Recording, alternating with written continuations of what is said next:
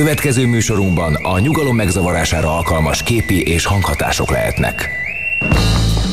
Nevezd meg a 3 kedvenc filmedet, és megmondjuk, ki vagy. Charlie Angyalai, Titanic, 51. Randy. Te egy igazi plázacica vagy.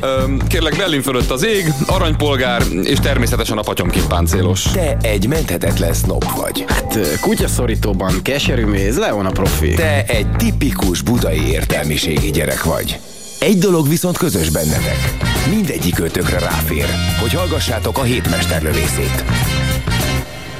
Szervusztok, kedves hallgatók! Ez a hétmesterlövésze a Rádiókafén, a frekvencia 98.6, az SMS szám 0620 986 986. Erre várjuk a hozzászólásaitokat, nem különben a rádiókafé@rádiókafé.hu e-mail címünkre. Puzsér Róbert és Farkas Attila Márton van itt a stúdióban. Sziasztok! A mai top 10-es lista, amelyre számíthattok, pedig a valaha volt legrosszabb férfi színészek Hollywoodban. Azért Hollywoodban, mert van egy csomó olyan színész, aki nagyon rossz, de nem amerikai, és az a legnagyobb fájdalmat okozzák nekünk. Itt van például Hugh Grant, aki rettenetes színész, de nem amerikai. Sajnos angol. Antonio Banderas. A szívtipró, de hát ő pedig spanyol. Igen, és egyéb más spanyol szerelőket sem tudunk beszavazni a 10-es listára. De azért valamit valljunk be, Európából nem találtunk a nagy sztárok között annyi rosszat, mint az amerikaiak között. Nyilvánvalóan úgyhogy... nem, hiszen Hollywood az mégiscsak Hollywood. Úgyhogy következik a 10 valaha volt legrosszabb hollywoodi férfi színész, akiket nagyon-nagyon-nagyon-nagyon-nagyon sok izzadság közepette tudtunk összeválogatni azért, hogy a top 10-es lista az megfelelő ízlésről tanúskodjon a számotokra. Arra kérünk titeket, hogy a 0629 986 986-os SMS számon kommentáljátok, legyetek szívesek a mi választásainkat, hogy ne legyen annyira egyoldalú a műsor, mint ahogyan azt mi megterveztük. Bocsánat, egyébként valamit korrigálnék, tehát azért volt izzadságszagú egy kicsit ez a meló, mert hogy azért a bőségzavarával küzdött. Ez egyértelmű. Hát annyian vannak, és a 10-es lista meg csak 10 helyezést tartalmazhat, de megoldottuk. Úgyhogy következik az a 10-es lista, amely a 10 legförtelmesebb, legtehetségtelenebb, legidegesítőbb, legelviselhetetlenebb férfi színészt tartalmazza, legalábbis mi szerintünk. A top listánkra épp hogy felkerült helyezett nem más, mint a 10. A 10. helyezett Tom Hanks. Igen. Hát Tom Hanks, akiről valamiért mindenki azt gondolja, hogy ő egy nagy színész, de csak azért, mert bedőlnek annak a hollywoodi propagandának, amely Tom Hanksnek a nagyszerűségét, meg a színészi képességeinek az elévülhetetlenségét hangsúlyozza. Meg szerintem bedőlnek az arc vonásainak, tehát a fizikai küllemének, mert hogy nem a klasszikus férfi szépség, és ezért, aki nem a klasszikus férfi szépség, nyilván tehetséges. Igen, nyilván. Nem, az se. Egyébként Tom Hanks az új ember. Tehát, hogyha megvalósul az a világ, amiről ábrándoznak Jehova tanúi, ahol majd a bárány együtt legel az oroszlánnal. És mindenki öltönyben, nyakkendőben van. Akkor az ember, az új ember, az Tom Hanks lesz. Tehát úgy gondolom, hogyha a jehovistáknak lesz igazuk, akkor Tom Hanks örökli a földet. De addig is nem, és nemet mondunk Tom Hanksre, és nemet mondunk erre az egész ízléstelenségre, amelyet Tom Hanks képvisel. Kezdjük azzal, hogy Tom Hanks a karrierjének az első felében egészen a 90-es éveknek a kvázi közepéig. Idétlen amerikai vígjátékokba játszott. Egy másik Pierre Richard volt konkrétan, hogy más ne említsünk, a Segítség felnőttem, valamint a Magas barna férfi felemás cipőben című filmeket. A Magas barna férfi felemás cipőben nyilvánvaló, hogy a francia Magas szőke férfi felemás cipő. Ugye ki volt a Magas szőke férfi felemás cipőben? Maga Pierre Richard. Csak hogy Pierre Richard egy tehetségesebb, mert a komikus műfajon igen. Belül, másrészt belőle nem lett, ahogyan te mondtad, Marcello Mastroianni. Tehát hogy azt lehet mondani, hogy ilyen Európában soha nem fordulna elő, hogy egy Pierre Richardból, aki egy bohóc, a nemzet színésze legyen, mondjuk egy Marcello Mastroianni. De Amerika egy... csodák földje, ez is az amerikai álom. Bárkiből bármi lehet. Igen. Megvalósította Tom Hanks! Igen, csodálatos, mert a Magas barna férfiből bármikor lehet a Philadelphia hőse, vagy bármikor lehet a Ryan közlegény megmentője, vagy a Da Vinci Kód feltörője, vagy bárki. Tehát és konkrétan... mit is mondtak róla a katonája Ryan közlegényben? Na, Na ez a leggyalázatosabb, hogy a Ryan közlegényben ugye ő volt Miller százados. Ez a Tom Hanks, ez a végtelenül karizmátlan figura, aki mindig teljesen ugyanazt játsza, mégpedig ezt a New York-i intellektuelt. Ő ezt játsza, ő mindig ezt játsza, ez Tom Hanks. A kicsit szenvedős New York-i intellektuelt. És igen, aki a Sellő lányal szerelmeskedik, igen, meg hasonló. Sellő lányal kavar a Csobbanás című 1984-es filmben. Daryl Hannah és Tom Hanks, a Sellő lány és az érzékeny New York-i férfi szerelme. Ez Tom Hanks, ez Tom Hanksnek való feladat. Ezt mindig tökéletesen oldja meg. De ne kelljen már nekem elhinnem azt, hogy a Ryan közlegény megmentésében Miller százados az, akiről a katonái úgy beszélnek, hogy nem is ember, hanem halott katonák testrészeiből rakták össze. Tehát, hogy én elhiszem, hogy létezhet egy ilyen százados, akire a katonái így felnéznek, és aki, ha azt mondja, hogy bemegyünk abba a házba, és akit találunk, lelövünk, és kihozlak titeket a háborúból, és hazaviszlek titeket, fiúk, akkor azt neki elhiszik. Létezik ez a százados, létezik ez a Miller százados, de ez nem Tom Hanks. Ez lehetett volna mondjuk Robert Shaw, igen, öregebb egy kicsit, igen. És még lehetek volna sokan. Sok mindenkit el tudtunk volna képzelni, létezik az állat, Robert De Niro bármikor hozta volna ezt a figurát, de ez nem Tom Hanks, és Steven Spielberg akármit állít, ebből Tom Hanksből nem lesz Miller százados, soha semmilyen körülmények között. Azért meg kell említeni valamit az igazság kedvéért, van két film, ahol azért valamit alakított. Az egyik a Kárhozat útja, a másik pedig a Forrest Gump, amit egyébként én nem szeretek, mint filmet, de kétségtelenül egy karakter. Én szeretem a Forrest Gumpot. Ezért került csak a 10. helyre. Ezért került csak a 10. helyre Tom Hanks, mert a Forrest Gumpban tényleg jó. Tehát azt kell, hogy mondjam, Kárhozat útjában is jó.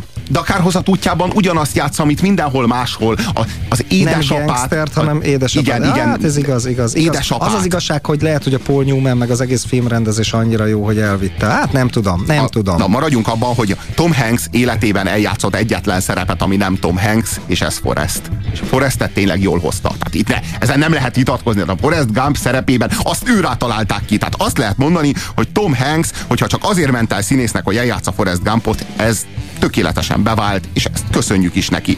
De miért kellett ezen kívül annyi mindent? Miért kellett a pénznyelő, az egyik kopó másik ebb, és az egyéb gagyiságok után meg előadnia, hogy ő a nagy hollywoodi férfi színész, és akkor ő a nemzet színész, és akkor halálsoron, meg Számkivetett, meg Apollo 13, ráadásul... Egyébként az egyik film nyálabb, mint a másik. Ja, rettenet. És aztán jöttek ezek a misztikus krimi hazugságai a Da Vinci kóddal, meg az angyalokkal, meg a démonokkal, meg a... Na ott azért az alapirodalom is, hogy is mondjam... De ne felejtsük el, hogy ez azért az alapirodalom... Az alapirodalom Tom Hanksért kiállt, fogalmazzunk így. Tehát, és akkor még nem szabad elfelejteni azt, hogy két egymást követő évben kapta meg a legjobb férfi színésznek járó Oscar-díjat, ugye a Philadelphiaért, és következő évben egyből a Forrest Gumpért.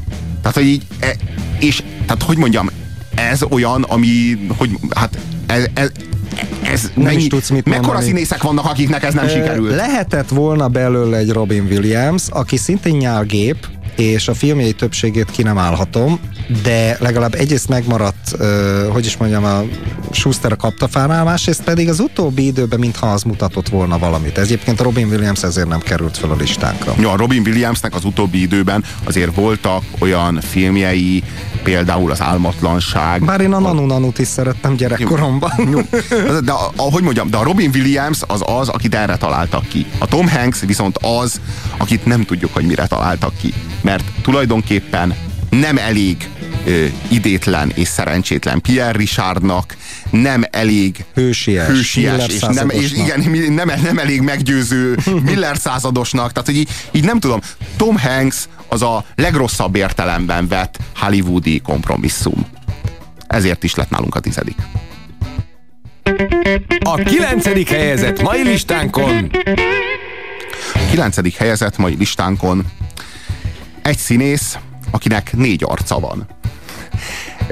Az egyik arca olyan, mintha Adam Sandler lenne, a másik az olyan Ben Stilleres, a harmadik az Rob Schneiderre hasonlít leginkább, a negyedik az pedig Owen Wilson. Ő félreértés ne essék. Itt nem arról van szó, hogy a 9. helyezett az megosztva Adam Sandler, Ben Stiller, Rob Schneider és Owen Wilson. Ez a 4, ez ugyanis ugyanaz a színész. Itt egy színészről beszélünk. Ő lett a 9. Azaz, mondjuk ki a nevét. Hát hát Adam Sandler.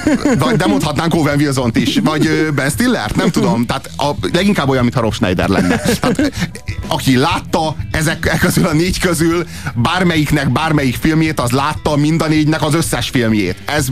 Ezek azok a filmek, amikre jó indulattal azt lehet mondani, hogy 1 gramm marihuána mellé tökre elmegy. Egy szerda este. De semmi másra nem alkalmas. Tehát ténylegesen ezek a leges, de legsemmire kellőbb filmek. Hogy más ne említsek, az Adam Sandler, beszéljünk csak Adam Sandlerről, mert ha Adam Sandlerről beszélünk, akkor már mindegyikről beszéltünk. Tehát a Adam Sandler mert hogy ő tulajdonképpen a legsikeresebb ebből a négyből. Minden filmjében Adam Sandler. Most, hogyha nem színészről volna szó, hanem mondjuk egy tűzoltóról, vagy kőművesről, vagy gépészmérnökről, akkor ez egy dicséret lenne ez a kijelentés. Akkor ez azt jelenteni, hogy ez a csávó önazonos, ez a csávó nem játsza meg magát, ő olyan, amilyen. A jelen esetben olyan Adam Sandleres. Csak a színészet az más. Ez egy más dolog. Tehát a színészekkel szemben elvárás, ugye, hogy ő néha ilyen legyen, néha olyan legyen, néha amolyan legyen, és hogyha ezt teljesíti, akkor abból nem azt a következtetést mondjuk le, hogy az illető köpönyek forgató, vagy egy sunyi disznó, hanem az, hogy színész. Na, az Adam Sandler az nem az. Mondhatjuk el. Nem, semmiképpen nem mondhatjuk el. És olyan nincsen, hogy van egy film, amiben az Adam Sandler játszik. Az ilyen filmek azok Adam Sandler filmek. Tehát az egész film az Adam Sandlernek a személyek köré épül. Az Adam Sandler az pedig mindig ugyanaz. Ő Adam Sandler. Ő magát játsza minden filmben. Tehát az Apafejben, a Sátánkában, a Kismenőben, az 51. randiban, a távkapcsolós filmben, mindegyikben Adam Sandler. Tehát ez a kedves, kedélyes, közvetlen fickó az egyszerű közemberekkel remekül szótért, a hatalmaskodó és arrogáns embereket viszont azokat ki nem állhatja, irtózik tőle, és ezt nem is rejti vék alá. Egy őszinte fickó, ami a szívén, az a száján, nyílt és egyenes, a legjobb barát, csalhatatlan erkölcsi iránytű munkál benne, nincs nagy farka, de annál sokkal nagyobb a szíve. És akkor van az ő nagy ellenfele, akinek pont fordítva van, nagyon nagy farka van, de egy rohadék. És akkor ő vele aztán valahogy így vagy úgy összecsapnak, és kiderül, hogy a lányoknak mégiscsak a nagy szív, nem pedig a nagy farok az, ami igazán kell. És akkor mi együtt örülünk Adammel, mert Adam az valahol egy kicsit olyan, mintha mi lennénk. De más dolgokat is elmondhatunk róla. Tehát, hogy így imád a kérón betépni a spanyával, aki mindig Rob Schneider, de ha Rob Schneiderről beszélünk, akkor mindig szeret betépni a spanyával, aki Adam Sandler. De ugyanígy mert van, hogy ugyanaz a személy, ugyanarról a személyről. De Ben Stiller és Owen Wilson is ugyanilyen asszociatív viszonyban állnak egymással, hiszen tehát, hogy ők egy embernek a két személyisége. Néhány filmcímet. Jó. Kinevel a végén. Vizes 8-as. Bill Madison a dilidiák. Happy a flúgos golfos. Ugye a Sátánka és az Apafej már elhangzott. Loser FC. Esti mesék. Tök alsó, tök állat, tök alsó 2. Mármint ez Sandler, mint Schneider, illetve Schneider, mint Sandler. Nem tudjuk igazából, hogy hol végződik Sandler, és hol kezdődik Schneider. Ennek a színésznek az egyik arca, ugye, akit Owen Wilsonnak neveztek el, ehhez megpróbált kitörni. De csak 2 Jackie Chan filmig jutott. Ez volt az ő nagy kísérlete. Az új csapás és az első csapás. Na, most mire tanít minket? Tehát ez bocsánat, rosszat mondtam, 3. Van egy londoni csapás is. Ez csodálatos. Ez egy merész kísérlet volt. Na, az a fontos kérdés, hogy mire tanít minket Adam Sandler. És Ben Stiller, igen, Owen Wilson és Rob Schneider. Szóval még mindig őróla van szó. Ez az egy ember mire tanít minket? Ez egy abszolút előítéletmentes, empatikus, laza és jókedvű figura, aki példát mutat egész Amerikának, hogy hogyan kell az egyszerű kisembernek helyesen és jól reagálni az élet kihívásaira. Megmutatja nekünk, hogy az egyenesség, a becsületesség, a korrektség mindig kifizetődik az életben. Na most itt egy valami a kérdés. Hogy mi van akkor, hogyha ez a figura, ez a Ben Stiller, ez valójában mindig őt, saját magát játsza. Mert ez egy nagyon-nagyon veszélyes következtetés, mert ez azt jelenti... Mármint, hogy Owen Wilsonról beszélsz. Igen, tehát, hogy Owen Wilson mindig Rob Schneidert játsza, erről beszélünk, értem. Igen. Hogy ez azt jelenti, ez azt feltételezi, hogy ő nem is színész, hiszen soha életében nem kellett senkit eljátszania. Tehát, hogy arról van szó, hogy ő nem színész. Tehát, hogy így tulajdonképpen azt csinálja egész nap, amit te vagy én. De őt lehet, hogy megtervezték számítógépes szakemberek, nem? Hát ez könnyen lehet. Ez egy szoftverfejlődés.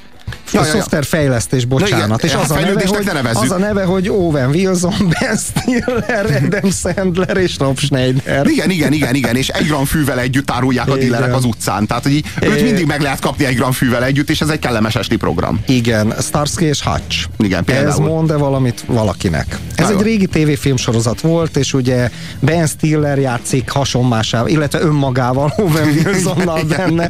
Az egyikük a szőke angol százta, a másik pedig a kemény New York-i zsidót játsza. Igen. Pont úgy, mint annak idején a tévésorozatban. És van egy feka főnökük. Tehát igen, ez egy PC film.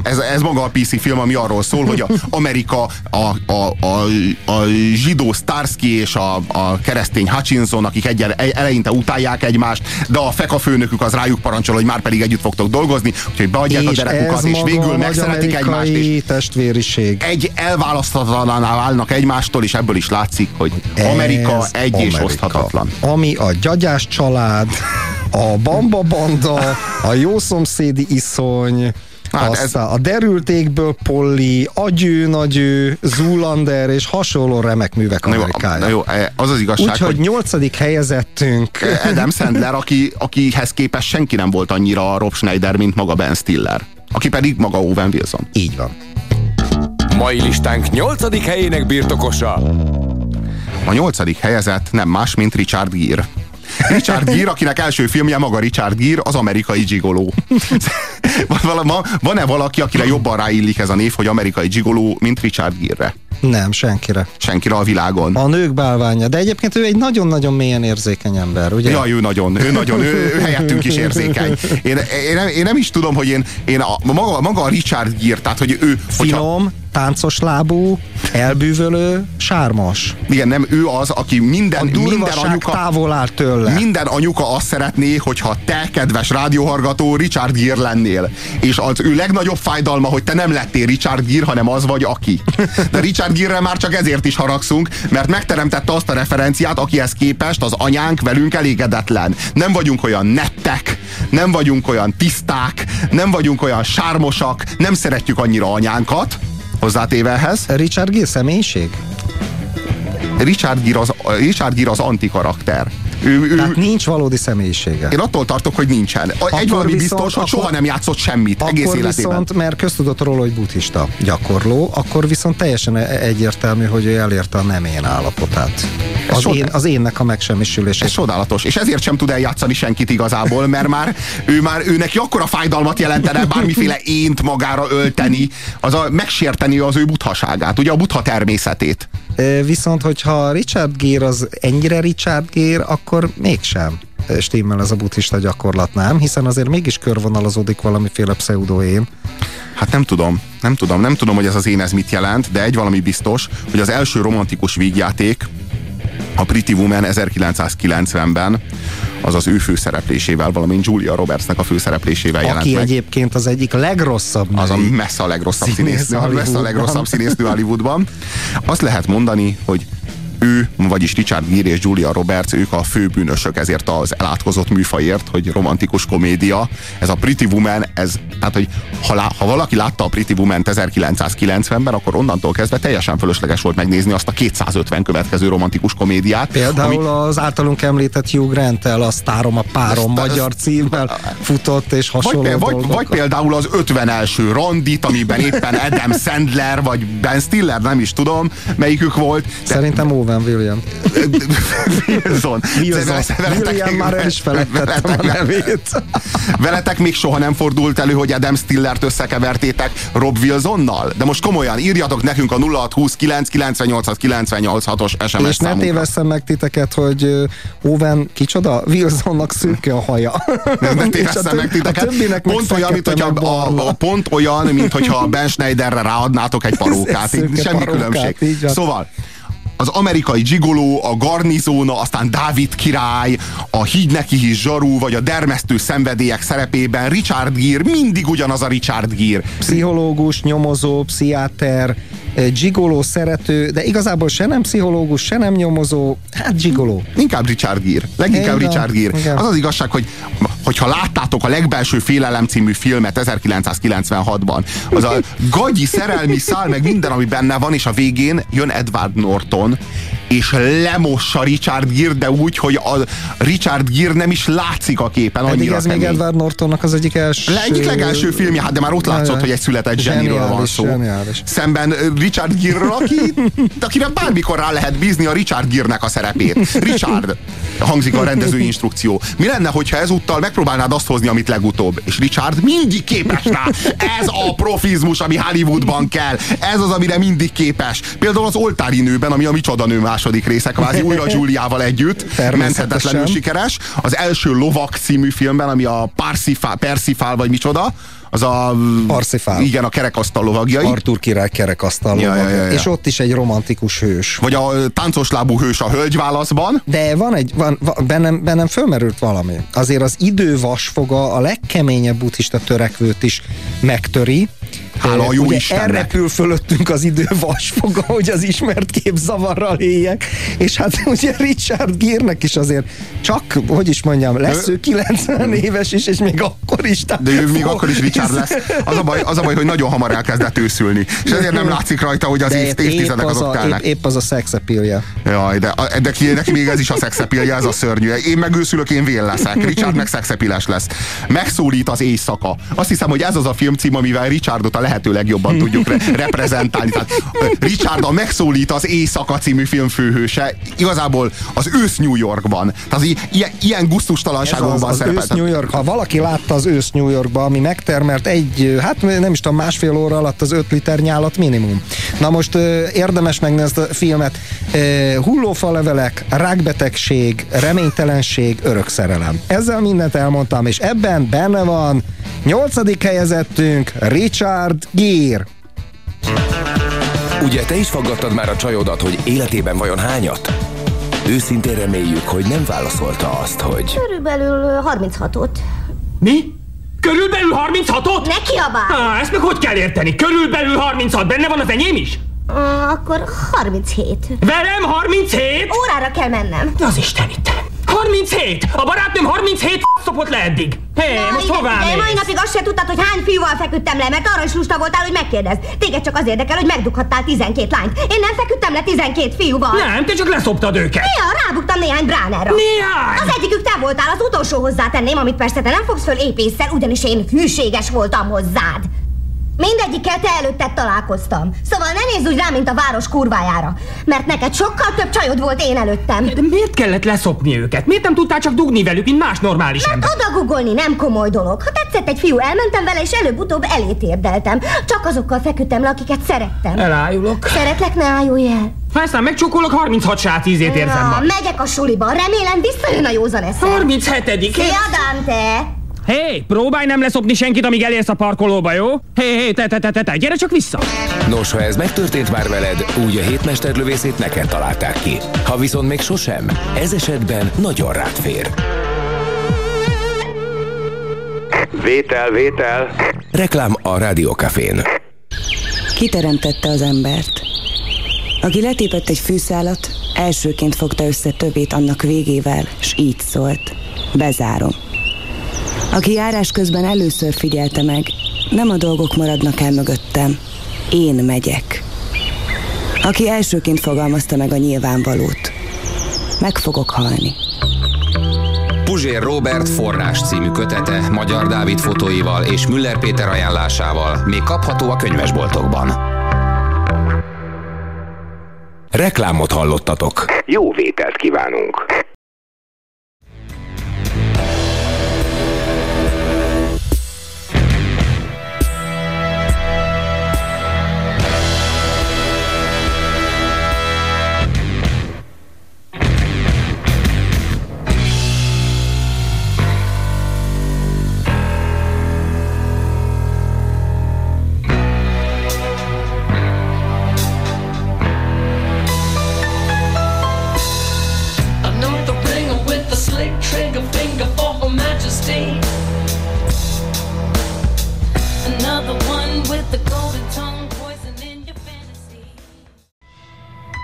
Most hallható műsorunkban a nyugalom megzavarására alkalmas képi és hanghatások lehetnek. Szervusztok, kedves hallgatók! Ez a Rádiókafé, a Rádiókafén a hétmesterlövésze. A 98.6-os frekvencián szólalunk meg, a 0629986986-os SMS számon várjuk a hozzászólásaitokat. Az e-mail címünk pedig radiokafé@radiokafé.hu. A stúdióban Puzsér Róbert és Farkas Attila Márton, a témánk pedig a 10 valaha volt legrosszabb hollywoodi férfi színész top 10-es listáját közöljük. Az első hármon már túl is vagyunk. Az első az még mindig várat magára, azt viszont közölhetjük, hogy a 10. Tom Hanks volt, a 9. az Adam Stiller, a 8. pedig Richard Gere. Bocsánat, Adam Stiller, Owen Wilson. Adam Stiller és Owen Schneider. És ne felejtkezzünk el Rob Sandlerről sem. Szóval, ami ugyanaz. Ezek mind. Szóval, itt van néhány kérdés. És a Forrest Gump? Kérdezi az SMS író. Gondolom, hogy közvetlenül azelőtt küldtál az SMS-t. Igen, hogy... akkor nem hallgattad, kedves SMS író, a műsort. Azt mondtuk, hogy Tom Hanksnek az egyetlen jó filmje. Ezzel nem értek egyet. Tom Hanksnek van más jó filmje is, csak hát színészként nem biztos, hogy. Ugorjunk egyből Nicolas Cage-re, jó? Kéri az SMS író. Nicolas Cage valóban egy pocsék színész, de erre a listára nem kerülhetett fel olyan, akinek 2-nél több jó filmje van. Már pedig Nicolas Cage. Hát azért volt egy Las Vegas végállomás. Ha már csak a Las Vegas végállomásért. Azért ott volt a Lynch filmje, a Veszett a világ, szóval azért az adaptációban is jó volt. Tehát azért, igen, tehát... Jó, de mennyi gyalázat fűződik azért Nicolas Cage-hez? Hát fölmerült, köztünk is fölmerült, csak ejtettük. Ha Chuck Norris kimaradt, felvágom az erejét, írja a kedves SMS író. Tisztelt uraim, a Garnizóna volt az a film, amiben semmi sem történt. A VHS-en láttam kb. Másfél évtizede, mégis rémlik a kielégítetlenség. Adam Sandler a magyar Stoll Buci, írja az SMS író, a téma tök jó, fiúk, hello. De szemetek vagytok, de jó megint vihogva ébredni. Úristen, most ébredsz ember. Azért a csiga jó volt a Pretty Womanben, meg a Hector Elizondo. Gír viszont igaz, hogy csak Kern hangjától kapott iróniát. Aztán itt válaszolnék velünk... az egyikre, tehát Chuck Norris miért nincs? Mert azért színészekről beszélünk. Tehát nyilvánvalóan sportolókat nem tartalmaz ez a lista. Lesz itt is ilyesmi. Ha majd a legrosszabbul színészkedő sportolókról lesz szó, akkor ott jó esélye lesz annak, hogy... Itt viszont a sztár, igen, tehát Chuck Norris az nem tartozik a hollywoodi sztárok közé, nem? Aligha. Azon kívül volt egy olyan szabály, hogy akik többségében B-movie-ba játszanak, azokat se, például Rutger Hauer neve is fölmerült, hát nem vettük be. De szemetek vagytok. Ja igen, ez már volt. Viszont itt van a Nóra velünk, aki azt írja, ha nem köpködnétek annyit a színészekre, még élvezetés is lenne a műsorotok, így inkább pofátlan. A fikázás után kíváncsi lennék legalább egy jónak tartott színészre is, ha ilyen egyáltalán létezik. Az előbb beszéltünk, kedves Nórám, az előbb beszéltünk Edward Nortonról, hogy mennyire zseniális volt, és Richard Gere pedig mennyire csapnivaló. Kedves Nóra. Ugyanabban a filmben egyébként, hogyha hallgatnád a műsorunkat, akkor itt már volt olyan, hogy top 10 legjobb és csak amerikai férfi színész. Akartunk egy olyat csinálni. Hiszem, hogy egy hete volt, vagy két hete volt? 2 hete. Akartunk olyat csinálni, hogy a világ 10 legjobbja, de nem jött össze, mert Európából hihetetlenül sok nagyon jó klasszikus, meg fiatal jó színészt is tudunk, így úgyhogy csak maradtak a hollywoodiak, és ott összeállítottunk egy 10-es listát. Úgy, de Nóra, hogyha szeretnél néhány jó hollywoodi férfi színészről hallani. Csak hollywoodi, tehát mondom, itt még francia, angol, olasz film zsenik nincsenek is benne. Al Pacino, Robert De Niro, Dustin Hoffman, Paul Newman, Marlon Brando, Sean Penn, Harvey Keitel, Jack Nicholson, Mickey Rourke, Gene Hackman, Gary Oldman. Annyian vannak, hogy az elképesztő. Vannak sokan a jók, de ez most itt a valaha volt 10 legrosszabb férfi színész top 10-es listája. A 7. ne te magad légy! A 7. nem más, mint... A 7. nem más, mint Steven Seagal, Jean-Claude Van Damme, The Rock és Don The Dragon Wilson. Ez a 4 ugyanis ugyanaz a színész. Így van. Most erre persze mondhatná a kedves hallgató, hogy hát az előbb mondtuk, hogy sportolókat nem veszünk be, és hogy The Rock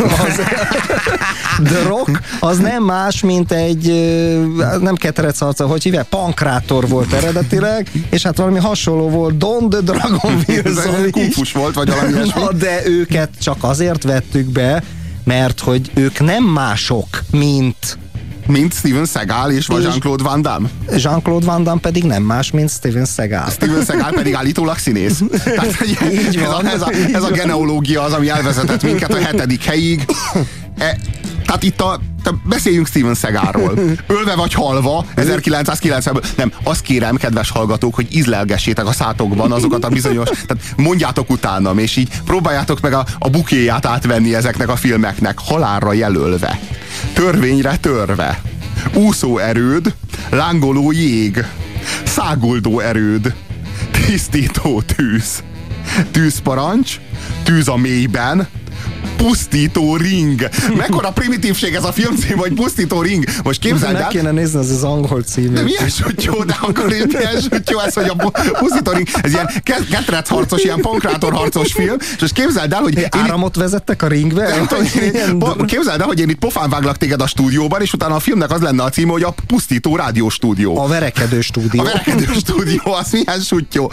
Terror a tenger alatt. Könyörtelen csapás. És hát ugye ne felejtjük el, hogy a magyar dobókatának is volt Steven Seagalos filmje. Steven Seagalos filmje, ahol kerek egy percig játszott a megölt feleséget, ami hát Steven Seagalnak az emlékképeibe tör elő. Nem tudom már. De újra meg újra előtör dobókata. És próbáltam keresni ezt a filmet, mert elfelejtettem, képtelen voltam végignézni. A Steven Seagal filmek közt is csapnivalóan nézhetetlen, és nem tudom a címét. Aki tudja ennek a filmnek a címét, küldje már el, mert nem találtam meg. Ezért aztán érdemes volt Andy Vajnával kavarni. Mert nem tudtam csak a feléig megnézni, és erre emlékszem. Miért nem tudtad végignézni? Biztos, hogy egy kiváló film volt. Remek. Na, azért... Itt van velünk Jean-Claude Van Damme. Hát ő megint csak. Karate Tigris 1. Véres játék. Kickboxer 89-ben, fontos, mert itt író is volt Jean-Claude Van Damme. Ez az, tehát ír. Fontos, ír. Ő egy író, autor, szerző. Képzeljed el, azt a filmet, amit ő ír. Börtöncsapda, dupla dinamit, 2 szerepben. Gondolj bele. Tehát itt így van, tehát eleve itt egy személyről van szó, aki 4, tehát The Rock, Don The Dragon Wilson, Steven Seagal és Jean-Claude Van Damme. Na most ez a 4 felé hasadt személy, Jean-Claude Van Damme aspektusa szintén 2 hasad, a dupla dinamitba, hát Jean-Claude Van Damme 1-re és Jean-Claude Van Damme 2-re. Az egy darab, az elnegyedelődött, és ez a Van Damme-szerű negyed, ez megkettőződött a dupla dinamitban. Ez csodálatos. Aztán a tökéletes katona, majd a tökéletes célpont. Street Fighter, harca végsőkig, majd jött az időzsaru. Időzsaru.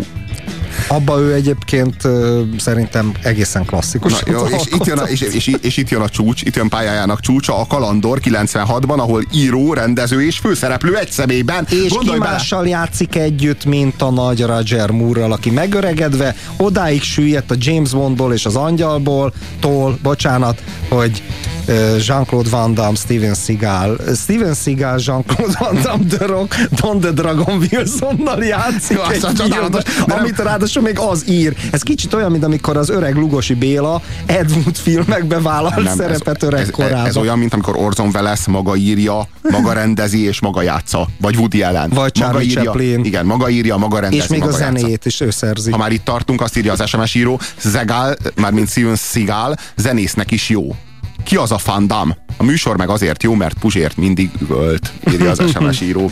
Bizony, valakit megértette a műsornak a mély intellektualitását. Tehát itt van velünk ez a sutyó The Rock. Hogy hívhatnak valakit így, hogy The Rock? Ezért könyörgöm, szeressük. Ekkora sutyót, de mi az, hogy úgy hívják, és akkor arra gondolok, hogy ilyen Európában mikor fordulhatna elő. És most próbálok mondjuk Jean Reno-ra, aki tényleg egy ilyen nagyon trendi, aktuális sztár, ráadásul ilyen akciófilmszerűségekben is és játszik. Azt mondanák, hogy Jean The Rock. Magában vagy képzeld el, hogy Jean Reno-nak az lenne a neve, hogy The Power Man, vagy valamilyen, nem tudom, hogy lehet egy színésznek, aki állítólag színész, olyan nevet adni, mintha egy pankrátor lenne, de komolyan. Ő Dwayne The Rock Johnson, az Amazonas kincse, a Doom című filmek sztárja. Na most a Doom az nagyon fontos, ugye aki szereti a gyilkolós számítógép játékokat, tehát a Doom az egyik klasszikusa volt, és hát ennek aztán később kijött egy ilyen feljavított modern verziója, amit megcsináltak filmre, és általában az egyik barátom beült, én nem voltam rá képes, bár én a játékot, a régit is, és az új Doomot is végig játszottam, azért filmet nem néztem meg, minden Doom rajongásom ellenére. Na most ez a Doom, ez egy olyan, ugye egy Mars bázison játszódik, és jönnek a szörnyek, és azokat le kell kaszabolni. A Doomban ilyen horogkeresztes szobák is voltak, ahol ilyen nácik voltak, meg nem tudom. Nem, az a Wolfenstein. Az egy más, de azt a Doomot annak a mintájára, mindegy, hagyjuk a számítógép játékokat. Beszéljük inkább Don The Dragon Wilsonról. The Rock ebben játszott, és a Doombeli szerepe az igazán méltó egy Steven Seagal, Van Damme, The Rock. Don The Dragon Wilsonhoz. Még a The Rockról még valamit. Van egy film, a Káosz birodalma. Erről az egyik híres internetes portál a következőket írja. Azt hiszem, ezt szó szerint föl kell olvasnom, mert ez mindent elárul erről a karakterről. 2008-ban járunk, éppen véget ért a harmadik világháború. Los Angeles szociális, ökonómiai és környezeti katasztrófa küszöbén áll. Boxer Santa Rosa, a paranoiás és skizofrén sztárharcos amnéziában szenved, és újra meg újra a jövőben képzeli magát. Élete összefonódik a pornósztár Krista Rapovszki életével, aki saját tévévalóság sót indít. Hát egy ilyen filmre nem lehet azt mondani, hogy nem maga a történet. De hogy a csávót úgy hívják, hogy boxer Santaros. És várjál, ő a paranoiás és skizofrén sztárharcos, aki amnéziában szenved. Hát ezek külön-külön olyan betegségek, hogy nem engednek ki téged a gumiszobából, és ennek mindegyik megvan, és egyszerre mindegyikkel együtt megmenti a világot, az milyen? Na most még tulajdonképpen helyezettünk negyedik aspektusának a pályája nagyon röviden. Don The Dragon Wilson, kickbox harcos 1989-ben. Kickbox harcos 290-ben. Várjál, ez egy fontos figura. A kickbox harcos 392, kickbox harcos 492, kickbox harcos 5, dupla csavar 93, kickbox harcos 6, egy személyes hadsereg 94, kickbox harcos 7, embervadászat 95, kickbox harcos 8, kiképzett gyilkos 96-ban. Aztán a könnyű préda, a szellemharcosok, a mozgó célpont, alvilági robotok, és egyéb konyisztikának tehát ez a suttyóságnak a csúcsa, ami hetedik helyezettünk. Élő robotok és alvilági átverés. Úgyhogy csak... Na. Tehát ő volt, ez az ember volt, akinek 4 aspektusa van. Don The Dragon Wilson, The Rock, Steven Seagal és Jean-Claude Van Damme a hetedik helyezettünk. A toplista mai 6. helyezettje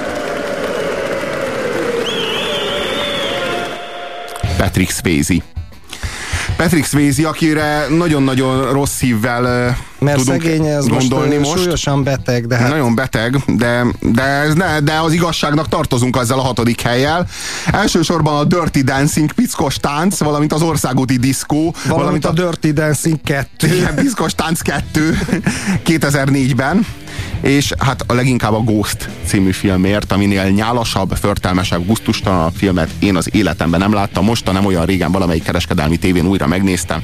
Hát az valami köpedelmes, ahogy megy a fény felé. Tehát, hogy az valami rettenetes. Tehát, hogy a Patrick Swayze is az, akire mindig rá lehet bízni Patrick Swayze szerepét, és ő azt megbízhatóan hozza. Tehát, hogy Patrick, próbáld meg olyan Patrickesre venni most a figurát, és Patrick hozza.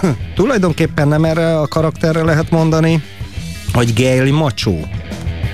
Egész biztosan rá lehet mondani. Én nem tiltakozom, de várjál, mindörökké... Mindig mosolyog például. Egy kis gödöröcskék is voltak az arcán, és arra emlékszem, az különleges szexapélt. Na jó, mondjuk... De van egy ilyen filmen, hogy Tigris hazatér.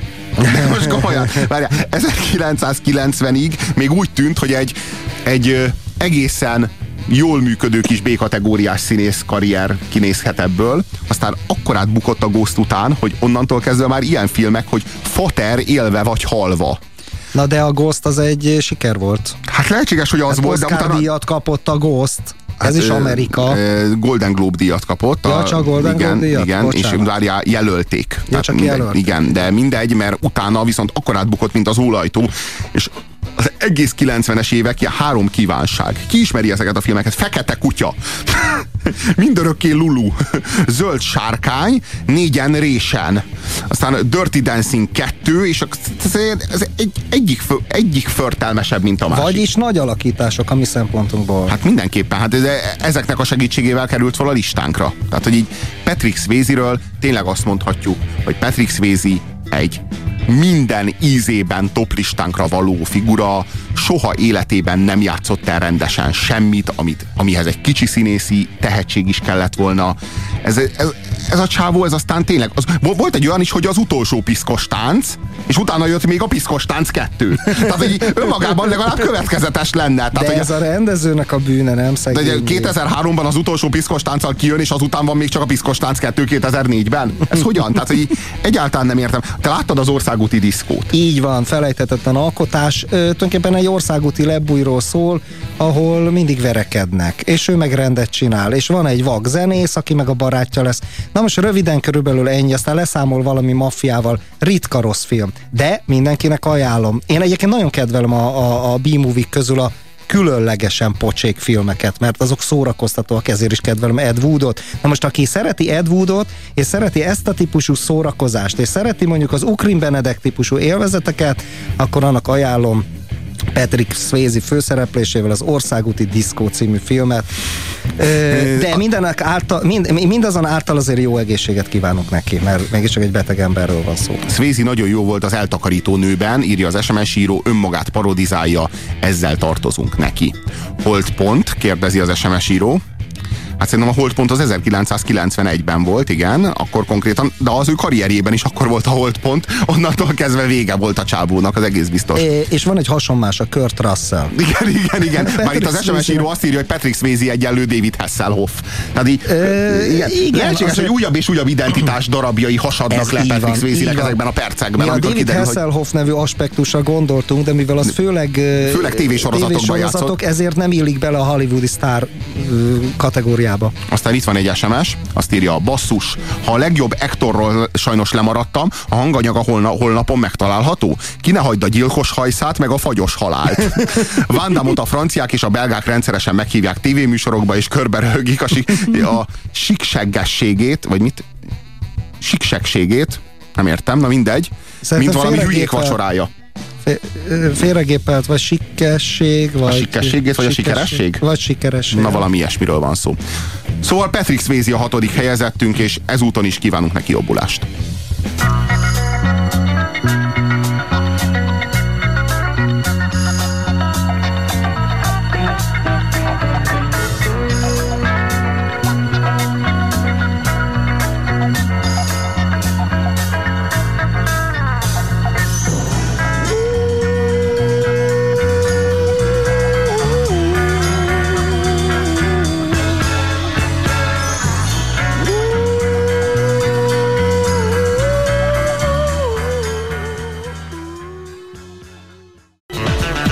Ugye neked is megvan az, amikor egy ismeretlennel beszélgetsz, azt hiszitek semmi közöttök egymáshoz, és akkor egyikőtök felidézi, hogy válaszd az életet, válaszd a munkát, válaszd a karriert, válaszd a rohadt nagy tévét, válaszd a mosógépeket, kocsikat, CD lejátszókat, válaszd az egészséget, az alacsony koleszterin szintet és a fogászati ellátást, válaszd a fix kamatozású jelzálog kölcsönt, válaszd első otthont, válaszd meg a barátaidat, válaszd szabadidőruhát és hozzáillő sporttáskát, válaszd egy háromszobás lakosztályt részletre, válaszd DIY-t, és kérdezd meg egy vasárnap reggel, hogy ki a fene vagy. Terülj el egy fotelban, és nézd a lélekülő, agypusztító tévés kvízjátékokat. Válaszd a végén a rothadást. Pisálj utoljára egy szánalmas otthonban, épp pusztán zavaró körülményként rohadék kölykeid számára, akiket azért nemzettél, hogy magadat helyettesítsd.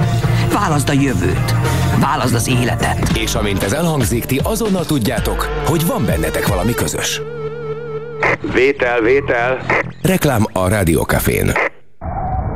Illúzióink forrása az oxigén, a mindent megalapozó halucinogén.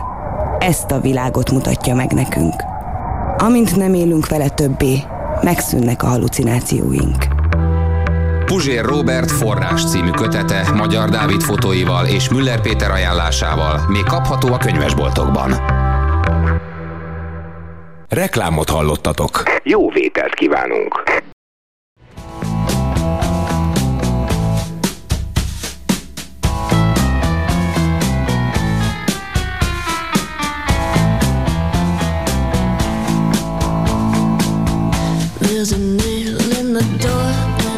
lights on the lawn, tacks on the floor, and the TV's on. And I always sleep with my guns when you're gone.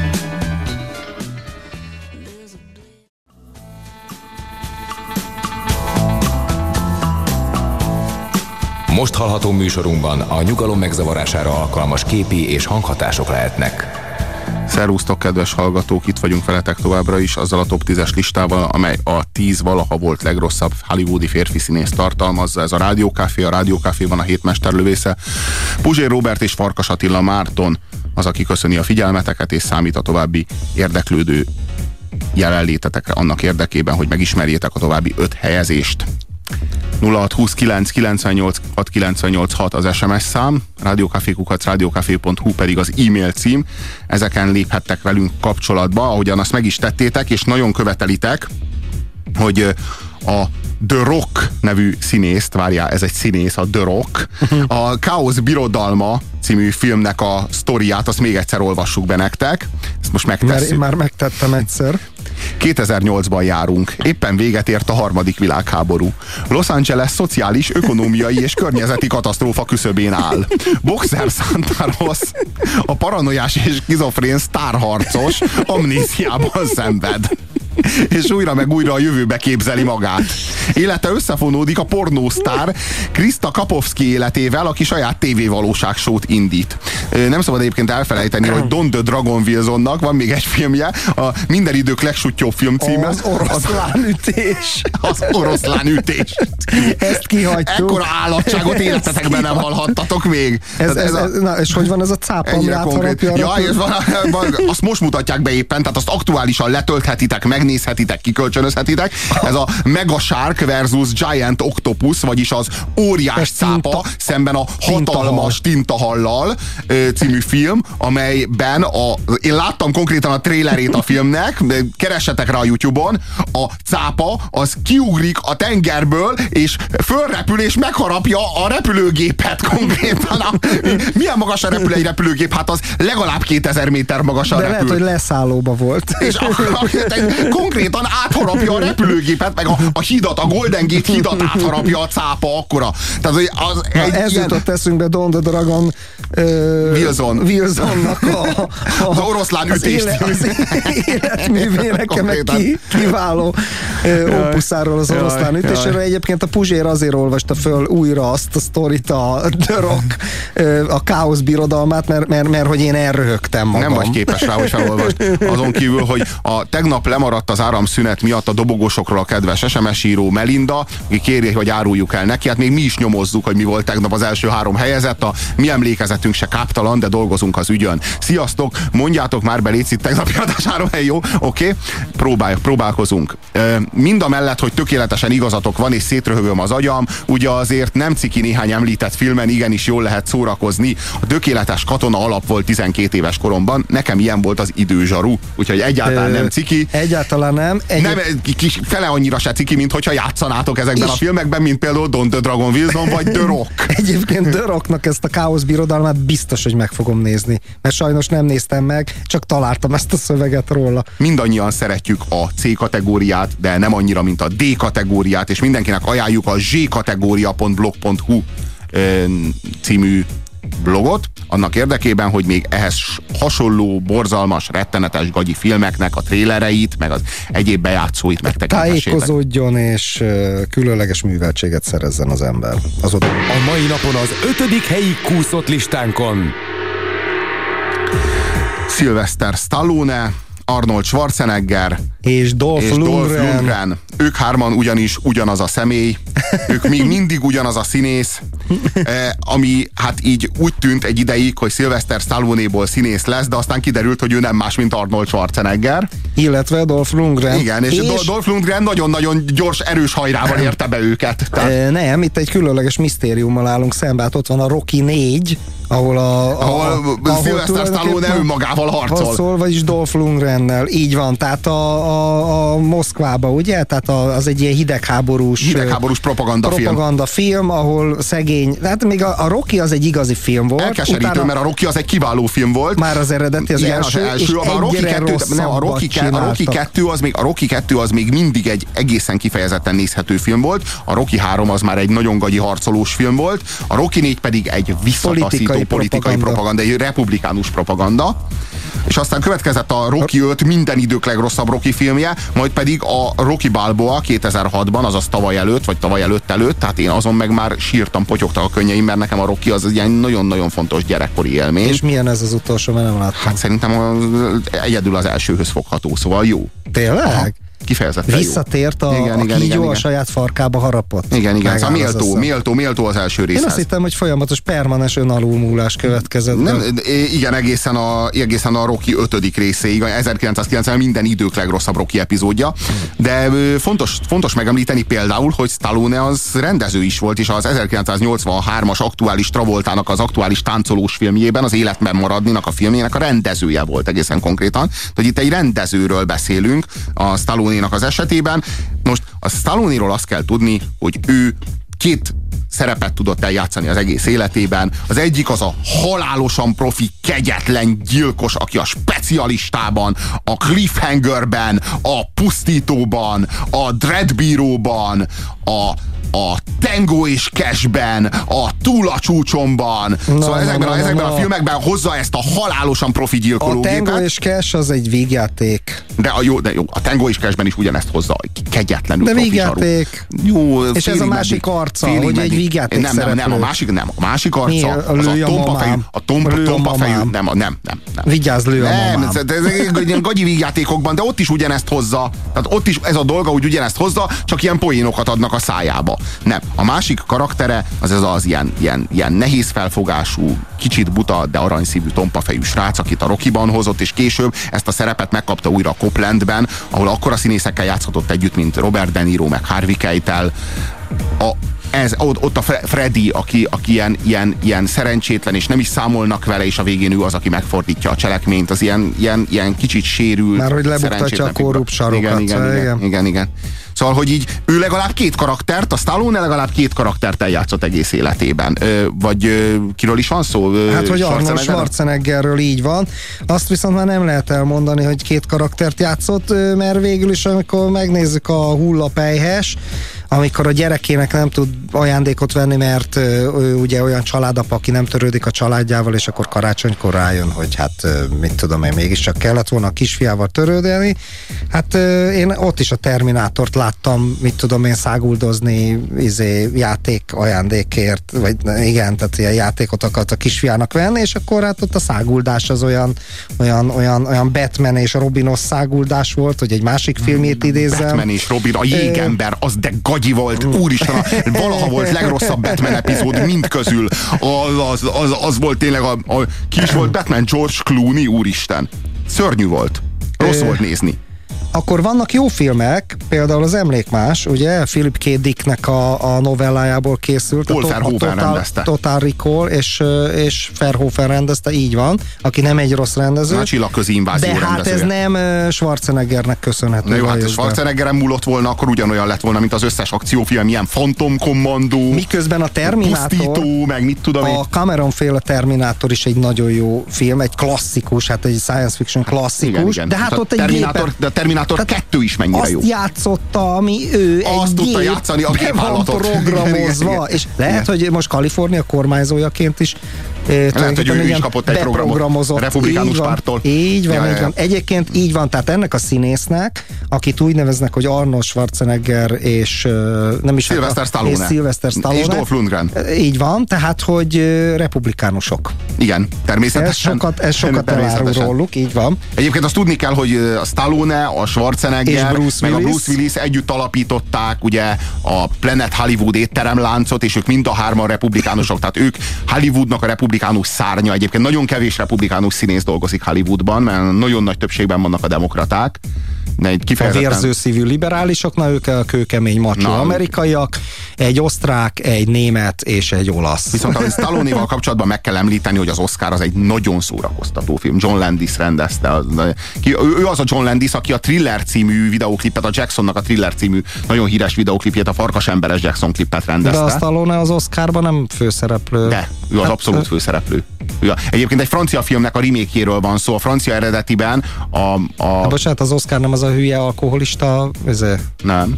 Akkor összetévesztettem valamivel. De az Oscar, te egy másik filmről beszélsz. Az is Oscar. Az mint az Oscar volt, az a kis alacsony fekete. Dudley Moore játszik. Igen, de az nem Oscar. Az nem Oscar? Az nem.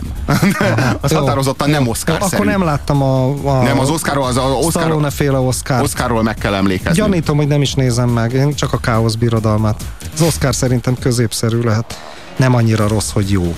Na, visszatérve azonban Stallone-ra, vagyis Arnold Schwarzeneggerre, Dolph Lundgrenre gondolsz? Azért nézzük végig, azt mondja, Herkules New Yorkban, 1970, Maradj éhen, 1976, Acélizom, 1977, Cactus Jack, 1972, és hát Conan a Barbár, természetesen, a képregény, Conan a Barbár 2 84-ben, mert ugye a Conan, az eredeti Conan 82-es, közte volt 84-ben szintén a Terminátor, a Halálosztó, Vörös Szonya 85, Kommandó 85, Piszkos alkú 86, Ragadozó 87, Menekülő ember 87. A Ragadozó az a Predátor. Tehát tudjuk, hogy miről van szó. Tehát számítógépjátékról. Ne, ez a Predátor, amikor az földön kívül, majdnem azt mondtam, hogy az Aliennel, nem annak a haverjával. Persze. Ja. Igen, de számítógépjáték is, és nekem már ez inkább jelentős. Az Aliennel, a mozifilm. Aliennel kapcsolatban az egyetlen jogos kérdés az, hogy Alien? Nem értem a kérdést. Esküdj, hogy nem érted! Ez egy szóvic volt, na! Az Aliennel kapcsolatban az egyetlen jogos kérdés az, hogy Alien? Jaj, de szóval, szörnyű. Beszéljünk egy kicsit Dolph Lundgrenről. Ez méltó volt az a vicc a témánkhoz. Fontos egyébként, hogy a Dolph Lundgren az egy 007-es filmmel, a Halálvágtával indított. Tehát rögtön megtalálták a hatalmas nagy izomállatot, akit aztán nem hiszed el, hogy képes rá a Roger Moore, hogy legyőzzön, de aztán képes rá. 1985-ben. Aztán saját magával boxol a Rocky 4-ben, 1985, és aztán ilyen filmek filmjelzik, mint Leszámolás Kis Tókióban, Sivatagi lavina, ez mekkora baromság. Johnny Mnemonicban, és a Johnny Mnemonic arra emlékszünk, mert az a Matrixnak az előzménye. Egyébként ez rossz film. Rettenetes film. Csendes pusztító. Ez maga dolgunkra. Ezzel elmondtuk, hogy ő kicsoda. Tűzlovag. Sárkányok harca. Hasvelmetsző Jill. Túlélésből Jeles. Terrorcsapda. Gyilkos hajsza. Keleti bosszú.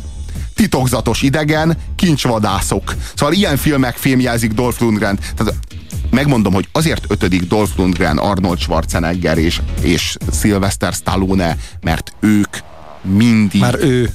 Igen, bocsánat. Szóval ő mindig ez. Mindig csak is. Tehát, hogy így őt nagyon nehéz. Tehát egyébként az arcvonások, ahogyan maszkírozzák néha Dolph Lundgrennek, néha Sylvester Stallone-nak, néha Schwarzeneggernek ezt a bizonyos színészt, azok segítenek nektek, hogy felismerjétek, hogy most éppen melyik identitás csomag az, amivel találkoztok. Az olasz-e vagy a latine vagy a germán-e, de mindegyik amerikai. Arthurral kevertette össze az Oscárt. Hát Oscar vagy Arthur, nem tök mindegy. Nem, neked aztán tök mindegy. Csak nem dobogót érő helyezés. Épp hogy leszorult a negyedik. Negyedik helyezett Eddie Murphy. Eddie Murphy, aki egészen a 90-es évekig úgy tűnt, hogy egy színész. Ott volt belőle. Hát igen, úgy tűnt, ott volt a 48 óra, ott volt a Szerepcser, ami egy ilyen egész jó kis vígjáték volt, Beverly Hills-i zsarú 2, aztán ott volt a Harlemi éjszakák, Amerikába jöttem, aztán ott volt a megint 48 óra, ezek ilyen persze vígjátékok. Én azért szerettem egyébként, mert mindig káromkodott. Csúnyán beszélt. Én meg azért szerettem, mert volt ez a vagány karaktere, amit addig így nem láttam máshol.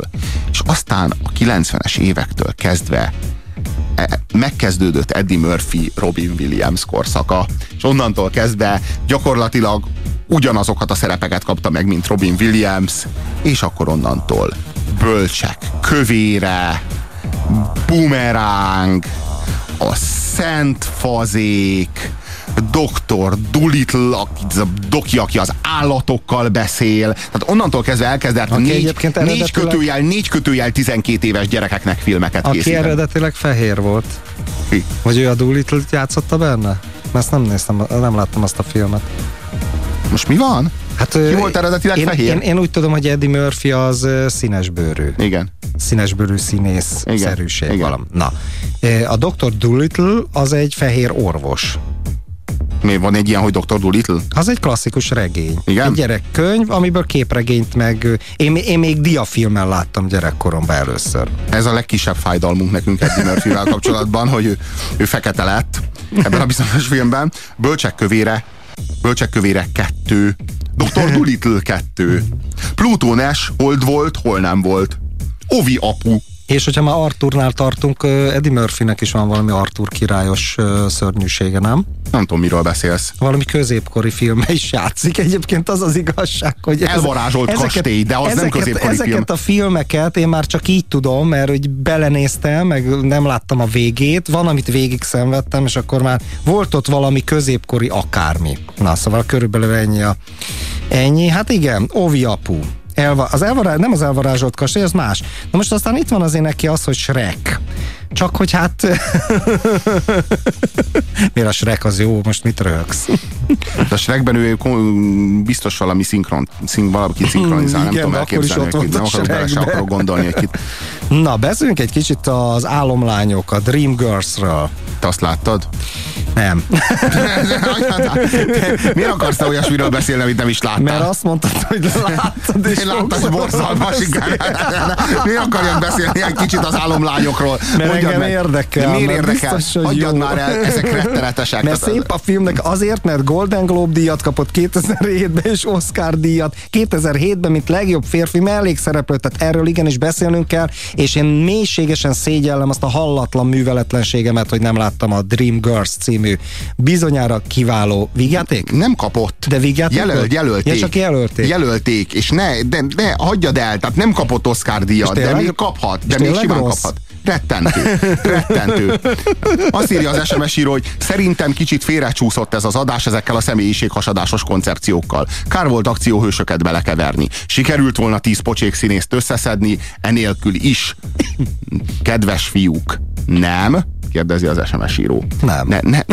Várjunk egy pillanatra. Tehát mi az, hogy koncepciók?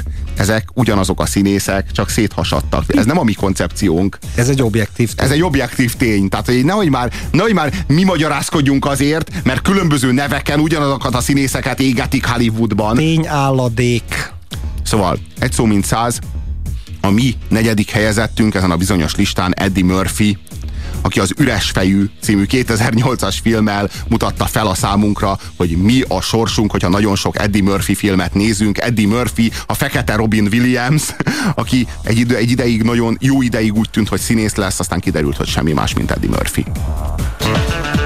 Ugye te is eljátszottál már a gondolattal, hogyha már biztosan tudnád, hogy mindenképp kinyírnak, de nem akarnál előtte sokat szenvedni. Lennél elég tökös, hogy azt mondd: a szicíliaiak a niggerektől származnak.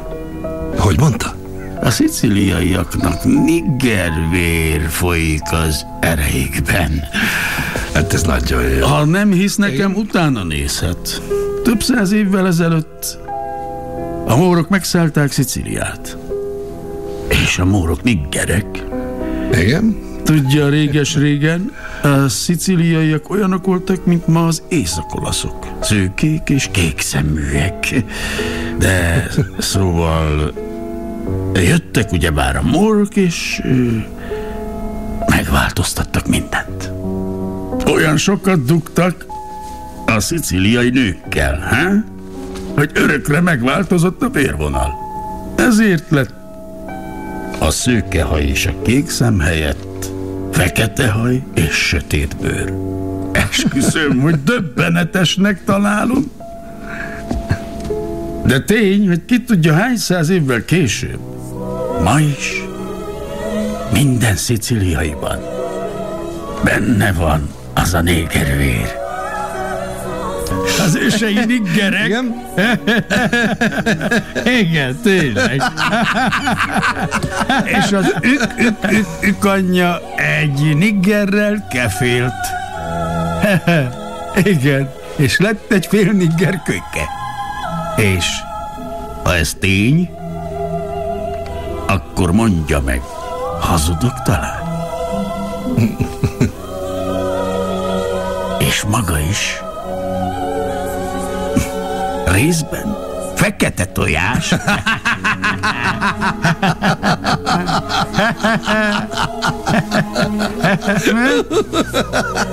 Tojás.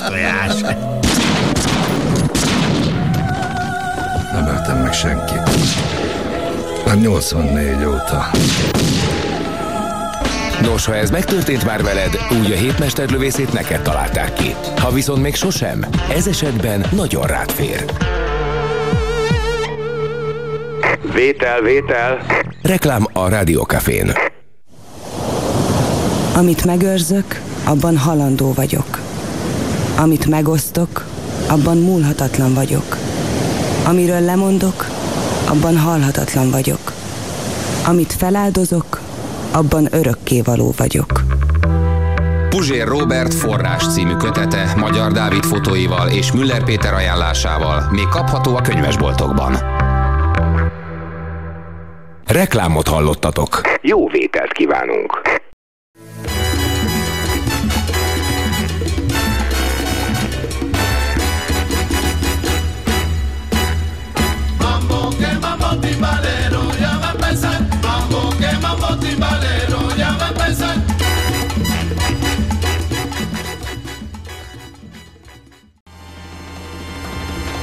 Most hallható műsorunkban a nyugalom megzavarására alkalmas képi és hanghatások lehetnek. Szerusztok, kedves hallgatók! Ez itt a Rádiókafé, a Rádiókafén a hétmesterlövésze, Puzsér Róbert és Farkas Attila Márton a stúdióban. A frekvencia 98.6, az e-mail címünk radiokafé@radiokafé.hu, SMS számunk 0629986986. A műsor témája a 10 valaha volt legrosszabb hollywoodi férfi színész top 10-es listáját közöljük ma. Azt írja az SMS író: kedvesek, teljesen átértelmeztétek az átlagos madárcsicsergős napfényes idilli családi ebédes vasárnap délutánokat. Köszönöm. Mi köszönjük neked, kedves SMS író, hogy ilyen szépeket írsz. Aztán itt van még egy SMS író, aki azt írja: akinek csak tudok, telefonálok, hogy hallgassanak titeket, örjöngve röhögök, írja nekünk Gábor. Még többen kérdezik tőlünk, hogy mik voltak a tegnapi top 10-es listánknak a helyezettjei, melyik volt a 3 valaha volt legrosszabb Oscar-díjas film. Hát utána jártam az emlékezetemben, és rájöttem, hogy mi volt. A 3. helyezett a Titanic volt, a 2. helyezett a Slumdog Millionaire volt, vagyis a Gettó Milliomos, az 1. pedig az Angol Beteg című rettentő beteg film, és még csak nem is angol film. És az Angol Beteg se angol, hanem magyar. Tehát, hogy itt abszolút teljes a hülyeség. Én ebből a 3-ból csak a Titanicot láttam, de én kapásból azt tettem volna így látatlanba az élére a dolognak. Tök mindegy, ne foglalkozzatok semmivel, nézzétek meg az Oroszlánütés című filmet, és más dolgotok nincsen.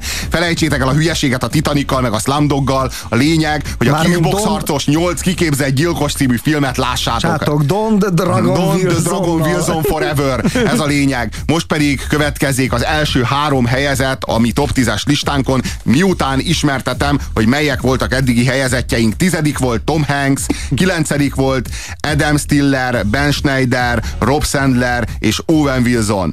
8. volt Richard Gere, 7. volt Seagal, Van Damme és The Rock, 6. volt Patrick Swayze, 5. Schwarzenegger, Stallone, Dolph Lundgren, 4. Eddie Murphy, és most következik a 3. Már a dobogón a nap 3. helyezettje a fénylény, a szép fiú, a csodálatos félvér. Keanu Reeves minden idők 3. legrosszabb hollywoodi férfi színésze. Soha életében egyetlen karaktert nem tudott megformálni, pedig nagyon igyekezett. Mert lehet, hogy igazi fénylény. Ő aztán tényleg olyan, mint hogyha egy a valami... Matrix, Johnny Mnemonic, ráhibáztak, hogy ilyen szintetikus figura. Teljesen, hát Konstantin a démonvadász, amikor megállt a föld. Tehát, hogyha mostanában, hogyha el kell játszani valami rendes földön kívülit, akkor mindjárt Keanu Reeveshez kérem alasan, ez a szoftverfejlődés, mert lehet, hogy nem emberi anya szült, hanem simán tényleg megtervezték. Ne, Keanu Reeves biztos, hogy valami számítógépbe. Betáplálták az összes nőnek a bugyjából kifacsart nedveket egy speciális hardverbe, és az a hardver kiadta Keanu Reeves. Tehát a nőknek a hüvelyváladéka egy kérdés, akkor Keanu Reeves a válasz. Én azt gondolom, hogy ez így van. Tehát nyilván mindenki szeretne Keanu Reeves lenni, már csak azért is, mert ha létezik valójában Xenu, és létezik valójában bármiféle ilyen szientológus túlvilág, akkor ott Keanu Reeves biztos, hogy rohadt nagy király. Ez egész biztos. Nem véletlen, hogy 93-ban ő játszott. Például Tom Hanks a jehovásoknál, úgy Keanu Reeves a szientológusoknál. Egyébként az összes szektavallás elképzeléseit is fölosztatjuk így a legrosszabb férfi színészekről. Simán. Tehát a minden idők legnyálasabb, legvisszataszítóbb, leggusztustalanabb filmjében, a Sweet Novemberben is Keanu Reeves. De Keanu Reeves mindig Keanu Reeves. Ő rá lehet számítani. Miközben volt ő harcos is, lásd Neo a Matrixból. Hát, vagy, de ott is fénylény. Ott is megváltó, mindig megváltó. Tehát a Keanu Reeves az, akire rá lehet bízni a földnek a sorsát, mert az ő kezében, jó kezekben van. De nem harcos megváltó. Konstantin a démonvadász, ott is megváltja az emberiséget. Hát de harcos, de nem harcos karakter, és mégis harcos, furcsa. Viszont az a poén az egészben, hogy akár a Kis Buthában is megváltó, várjál. Színész, a Kis Butha az egy nagyon ritka rossz film, ugye erről volt egy külön polémiánk egyszer egyik adásunkban. De nem a Kis Buthát játsza, hanem az idősebb Buthát. Hogy is mondjam, passzol, méltó szereplője annak a filmnek. Aztán ott van az Otthonom Idaho 1991-ben. Ami miatt még lehetett volna. Igen, és ott van vele River Phoenix, akiből egy kiváló Keanu Reeves lehetett volna, de aztán meghalt. De most ott még két Keanu Reeves van egymás mellett. Mert és aztán... hogy azt akartam mondani, hogy játszott valóban kiváló filmekben, például a Veszedelmes Viszonyokban ő volt Danszeni, a fiatal kis lovagocska vagy márkicska, aki végül is elintézte Valmon Vicomptot. Így nagyon-nagyon óvatosan azzal a többes számmal, mondjuk úgy, hogy két jó filmben játszik, az Ördög ügyvédjében és a Veszedelmes Viszonyokban, tehát aztán kampó. Az Otthonom Idaho? Ez borzasztó. Te láttad? Jó közepes. Jaj, de förtelmes, de nézhetetlenül jó, hát nekem nem rossz, unalmas, tetszett. Érdektelen, gyötrelmes, szörnyű. Jó, Dracula, meg... De bocsánat, a Dracula ez egy nagyon jó film.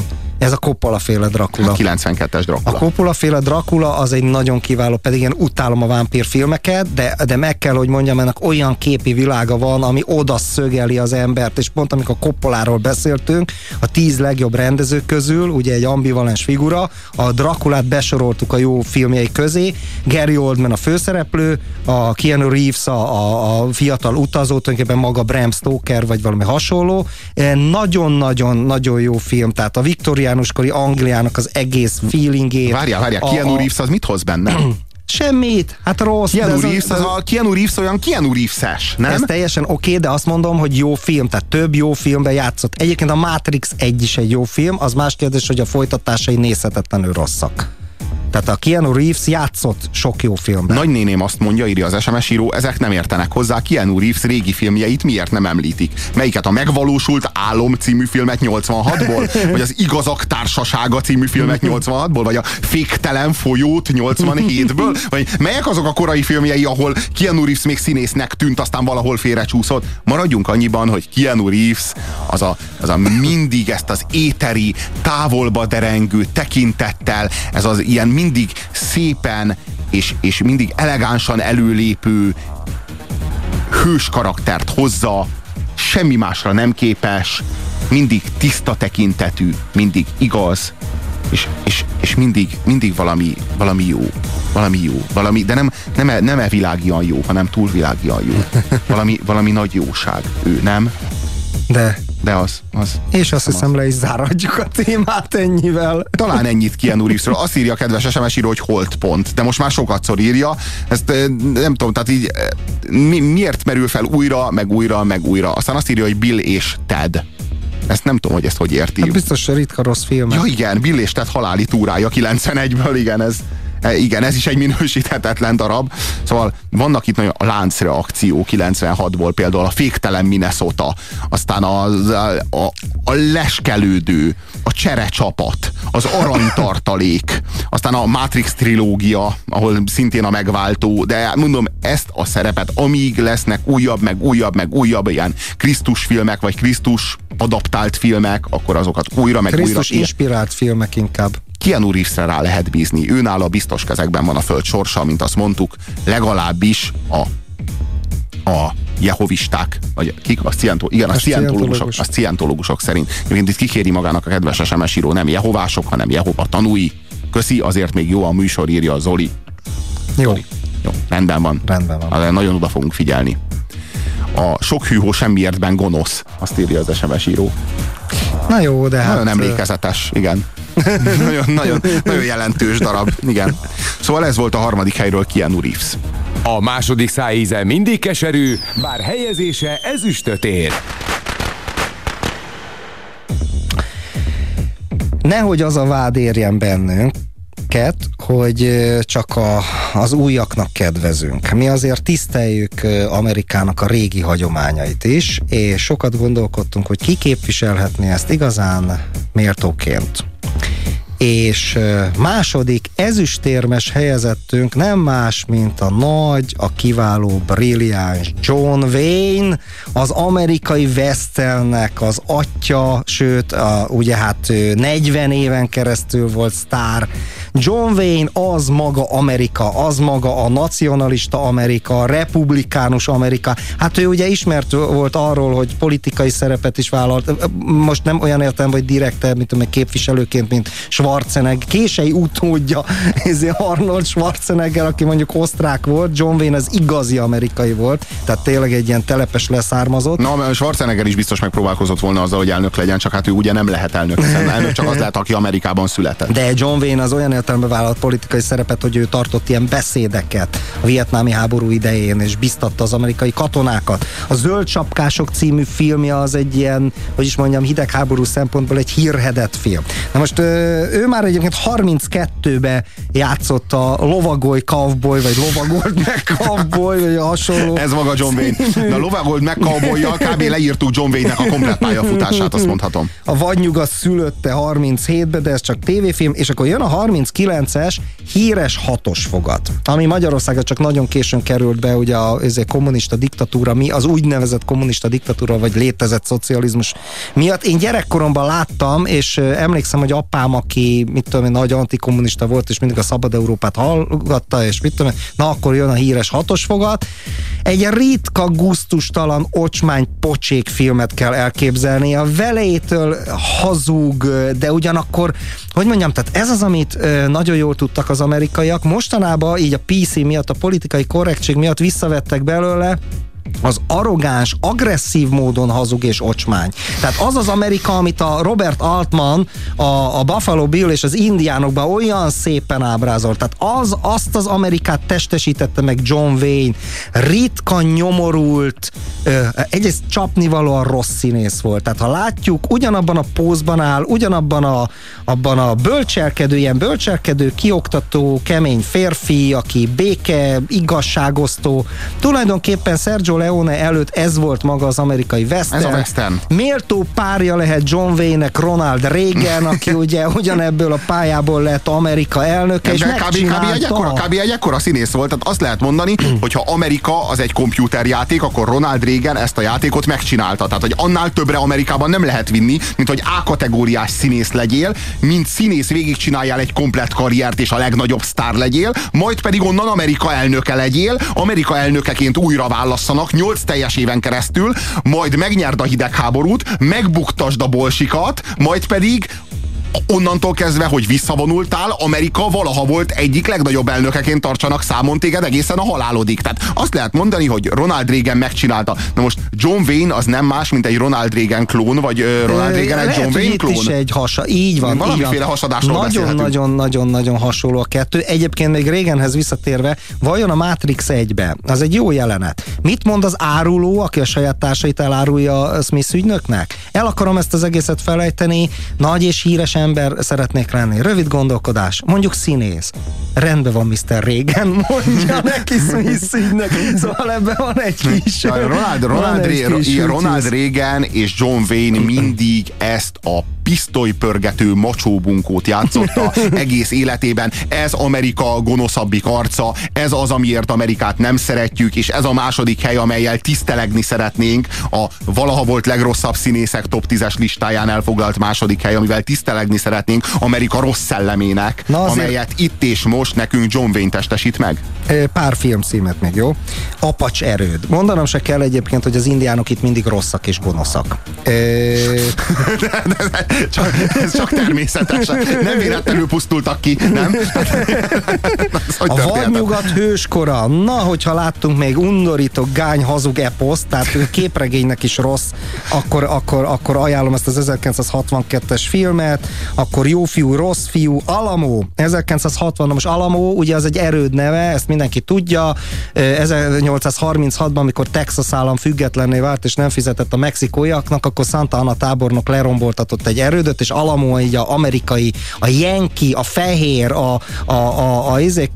a suvickos bőrűeknek ellenálló hős amerikaiaknak lett egy ilyen szimbóluma. Természetes, hogy egy Alamo című filmben ki más játszana, mint John Wayne, mert, és ő nem csak színész, itt azonban aztán rendező és producer is Alamóba. Irány Alaszka, 60-ba, korábban lovas katonák, és mondjuk ott van a Rio Grande és a Rio Bravo, mind a két folyóról, vagy folyónevet viselő film, ugyanaz a dögunalmas, hajtják a marhákat így a folyón keresztül, és különböző ilyen morális problémákkal szembesülnek. Egyébként viszonylag kevés lövöldözés van. Olyan morális problémák fölvetődtek, hogy érdemes a világ másik felén földműves népek ellen háborúzni, csak és kizárólag azért, mert ideológiai ellentétek feszülnek köztünk és az ottani kormány között? Hát például. Igen, ilyen morális kérdések merülnek fel. Na jó, ez így lefokozva, mit tudom én. Na itt egyébként látod, nem úgy, mint Sergio Leone-nél, itt az asszonynak van tisztelete, becsülete. Itt az amerikai háziasszonyt láthatjuk. Ebből is látszik, hogy mekkora hazudik. Igen, az 50-es évekből is látszik, hogy mennyire szeretnek hazudni ezek a filmek. Ami nagyon-nagyon fontos John Wayne, hogyha már Leone eszünkbe jut, hogy vasalt ingű kavbolyokat képzeljünk el. Tehát olyan ruhába, ahogy biztos nem néztek ki a vadnyugaton. Tehát a vadnyugaton borostásak voltak, bajszosak, mit tudom én. Hát Leónénak a filmjeit kell megnézni. Tulajdonképpen paraszt emberek, akik ott mit tudom én, meg rablók, meg egyebek. Itt vasalt ingű kavbolyok, ilyen kendővel a nyakukba, tudjátok, mint az úttörő kendő volt, tehát ilyeneket viselt mindig John Wayne. Rettenetesen hazug, ocsmány, alantas, minden szempontból negatív, ezzel meg is adtuk a régi nagy úttörők Amerikájának a tiszteletet. Második ezüstérmes helyezettünk John Wayne alias Ronald Reagan. Azt írja a kedves SMS író Bakfitty, Obama sem USA-ban született, Arnold volt president, írja az SMS író. Tévedsz, Obama az USA-ban született, ugyanis Hawaii-on született, Hawaii pedig az USA egyik állama, tehát szó sincsen arról, hogy Obama nem az USA-ban született volna. Ha Obama nem az USA-ban született volna, akkor nem lehetett volna amerikai elnök, Arnoldból soha nem lehet elnök. Mondjuk ezt némi örömmel a lelkünkben. A csúcsok csúcsa, a mai number one. Ugyan ki más lehetne az első helyezettünk, mint Tom Cruise. Tom Cruise, igen, a szcientológia hercege. Ő Tom fiú, aki nem öregszik. És azt hiszem, hogy ez zavar benne engem a legjobban. Hogy mi az, hogy ez a csávó, aki 1986-ban tűnt fel. Hát már 81-es filmje is van, de azt szerintem láthatatlan volt. Itt 86-ban a Top Gun című filmben láthattátok először. Egyébként partnere a Tim Robbins volt, ha emlékezhettek. Már akkor Tom Cruise volt a főszereplő, Tim Robbins pedig egy kiváló színészről beszélünk, pedig a mellékszereplő mellette. Hát, hogy is fogalmazzak? Azóta mennyi idő telt el? 86 óta? 96, 2006 eltelt 23 év 86 óta? Hát mit akarsz? 23 év telt el, és Tom Cruise ugyanúgy néz ki, mint akkor. Ez hogy fordulhat elő? Tehát ugyanazt a 21 néhány éves kölyköt látom a vásznon, újra meg újra. Jött a VHS, ment a VHS. Jött a DVD, most már itt a Blu-ray. Tom azonban továbbra is tök ugyanaz, mert övé az örök fiatalság. Két verzió lehet. két magyarázat. Egy, vagy az az örök igazság, hogy az infantilizmus konzervál, vagy pedig az, hogy szintén szintetikus lényről van szó, akit megterveztek és elfelejtik öregíteni. Tom Cruise-é az örök fiatalság, bár ez ellentmond az élettörvényének, de azt kimondta, hogy az élettörvény az egy szientológusra is vonatkozik. Tehát Tom Cruise agresszív és öntelt, narcisztikus pozőr, maga a legautentikusabb szientológus prototípus, tehát hogyha a szientológusnak meg kéne tervezni az emberi alakot öltött mását, akkor az maga lenne Tom Cruise, és hogyha látni akarod, kedves hallgató, hogy mit tesz a szientológia az emberi jellemmel, akkor tekints Tom Cruise-ra. Tom Cruise-nak egyetlen arca van, a Tom Cruise, az senki más, az mindig ő. A rendezők is általában ezt várják tőle, tehát itt van Brian a koktélséker, Lestat a vámpír, Charlie az autista csávónak az öccse, Ethan a titkos ügynök, von Stauffenberg báró a Wehrmacht ezredese, soha egyiküket se láttam még életemben, én mindig csak Tom Cruise-t látom, az agyjátszós, rohadt magabiztos xenohívőt, őt és csak is őt, aki mindig tök ugyanaz, és ez komolyan, tehát, és tudod mi a legelképesztőbb, hogy a legeslegkiválóbb rendezők dolgoztak vele, és senki nem tudott kihozni belőle semmit. Picit még a szientológiához azért mondjuk, mit tudom én, távol áll a szientológia, de az egy Csík-Korea, aki egy kiváló zenész, a szintén szientológus, úgy tudom, és John Travolta is, aki mondjuk nem egy jó színész, de voltak jó alakításai, például a Tarantino filmben a... Jó, szerintem a szientológia az egy rémes borzalmas. Jó, az egy rémes borzalmas szélhámon a szientológia, már itt tartunk. Ezen nem fog változtatni semmit, hogy a Csíkóra a szientológus. Ez világos, de Tom Cruise nem biztos, hogy a szientológia tette Tom Cruise-áit. Erről van szó. A másik pedig, ami nekem fura, hogy lehet, hogy a Tom Cruise már szientológia nélkül is Tom Cruise volt, akkor viszont tök egyértelmű, hogy miért lesz szientológus. Ez a dolog mindenképpen kerek. Egyébként az egyik legkiválóbb színésznőnek volt a férje sokáig. Mária, ez volt a legfájóbb, ez volt a legbántóbb, hogy mennyire hosszú ideig tarthatta a szellemi és szakmai fogságban Nicole Kidman, aki a mikorunk talán legkiválóbb színésznője. És hát így nyilván úgy történt, hogy a kölyökképű Tom szientológusan két okon acélosodott magabiztossága az magával ragadta Nicolt. És semmi más, hogy nem tudom elképzelni. És úgy tudom, hogy a Nicole Kidman lépett le, vagy Nicole Kidman lépett le, és a Nicole Kidman a vállás után felszabadult, és kivirágzott, és a színészi kvalitásai szárnyra kaptak. Ez olyan, mintha egy bebábozódott lárvából kikelt volna a színpompás pillangó, nem? Volt gyerekük? Nem örökbefogadtak. De várjál, most egy valamit képzeljünk el, hogy miránk, mozilátogató közönségre miféle csoda várhat, hogyha ez történt Nicole Kidmannel, amikor kiszabadult Tomnak a fogságából. Képzeld el, ha Tom eltűnne a vászonról, meg a képernyőkről, mi történne velünk? Mi mennyire felszabadulnánk? Tehát én nem tudom, én egy valamiben vagyok biztos, hogyha Tom valaha az életben megkönyörül rajtunk, és eltűnik a filmvászonról, ő akkor is azt is ugyanúgy fogja tenni, mint mindig, fölényes magabiztossággal és fiatalon. Ez Tom Cruise.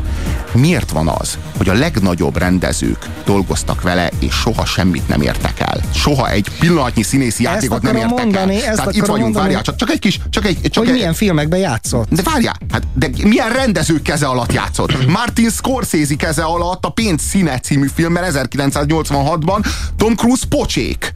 Aztán Esőember, Barry Levinson, egy kiváló koncepció, tehát hogy maga a film kicsit nyálas, de Dustin Hoffman felejthetetlen. Egyébként nekem nem tetszett, de ez mindegy. Dustin Hoffman játéka? Nem a film maga. Jó, de Tom Cruise az mennyire idegesítő már benne. És ugyanaz az ilyen irritáló köcsög. Egyébként a Mission Impossible-ben meg mindenhol általában Tom Cruise így néz. Tehát ez kár, hogy most nem tévéstúdióban vagyunk, mert nem tudom így utánozni. Ilyen összehunyorítva néz a távolba, elgondolkodva. Na ez például ez ilyen jellegzetessége neki. Ilyen rossz színészt, mint Tom Cruise el se lehet képzelni. Született július 4-én Oliver Stone. Egyébként nem egy rossz film, az egy jó film. Az egy nagyon rossz film. Egy rettentő rossz film. Született július 4-én. Szerintem az egy jó film. Gyötrelmes. Nem értek egyet. Interjú a vámpírral. Azt nem láttam. Na, az a film, az még egy ilyen fordulatos és szórakoztató azt film. Tom ugyanazt a szientológus nyomulást adja elő benne, amit mindenhol. Aztán tágra zárt szemek. Stanley Kubrick. Hogy nyúlhattál ehhez az emberhez? Hát nyilván Stanley Kubrick is már, ahogy mondjam, a kaszás árnyékában nem volt teljesen hogy is szokták ezt mondani, józan ítélő képességeinek a birtokában. Állítólag beköltözött a házas párhoz, mármint a Cruise házas párhoz.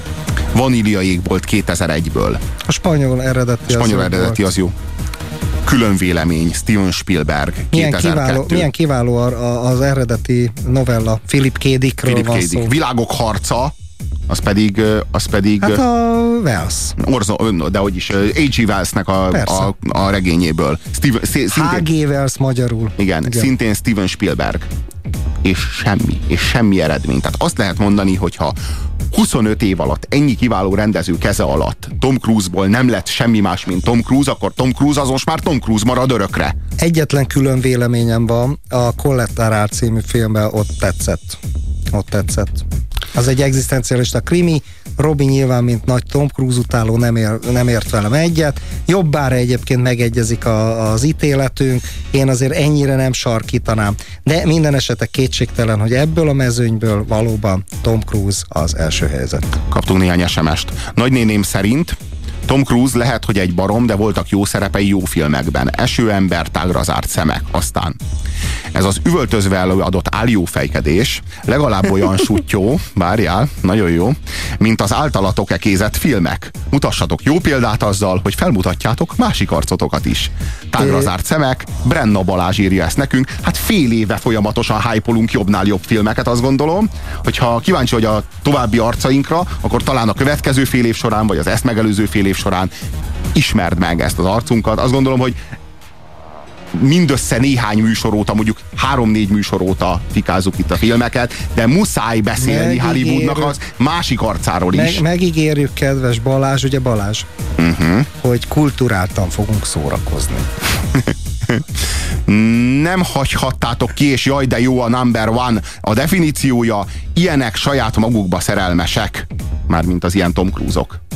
Hát azt hiszem, hogy ebben van valami igazság. Annyira igazatok van, szerintem Kubrick keze van a dologban. A cég az jó film, írja az SMS író, tudjuk, hogy a Rain Man-ben Dustin húzza felfelé. Az egyetlen nagyon is nézhető film, amiben benne van Tom Cruise.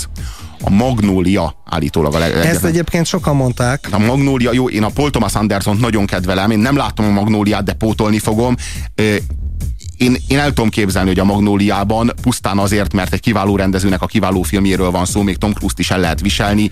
Ez azonban nem vitatja el az ő első helyét ezen a bizonyos... Eddigi érdemeit magyarában. Ezen a bizonyos top 10-es listán, amely listán a 10. helyezett Tom Hanks volt, a 9., Adam Sandler, Ben Stiller, Rob Schneider és Owen Wilson, vagyis egy és ugyanaz a színész, a 8. Richard Gere, a 7. Seagal, Van Damme és The Rock, a 6. Patrick Swayze és Don The Dragon Wilson, a 6. Patrick Swayze, az 5. Arnold Schwarzenegger, Stallone és Dolph Lundgren, a 4. Eddie Murphy, a 3. Keanu Reeves, a 2. John Wayne, és az 1. Tom Cruise. Nagyon köszönjük a figyelmeteket, ez volt a hétmesterlövésze a Rádiókafén. Nagyon reméljük, hogy ezután is itt maradtok a Rádiókafén, ahol zenét fogunk sugározni, hallgassátok továbbra is, mi legközelebb a jövő hét szombatján leszünk itt veletek 3-5 szokás szerint. Puzsér Róbert és Farkas Attila Márton búcsúzik a stúdióból. További szép napot, sziasztok! Sziasztok! A hétmesterlövészének vége, azaz Mr. Grabowski. Ez itt a végállomás. De mondhatnák azt is, hogy hasta la vista, baby. Ne feledd, a hétmesterlövésze még visszatér, ugyanis Indiana, rajtunk csak átsiklik a történelem, de ez maga a történelem.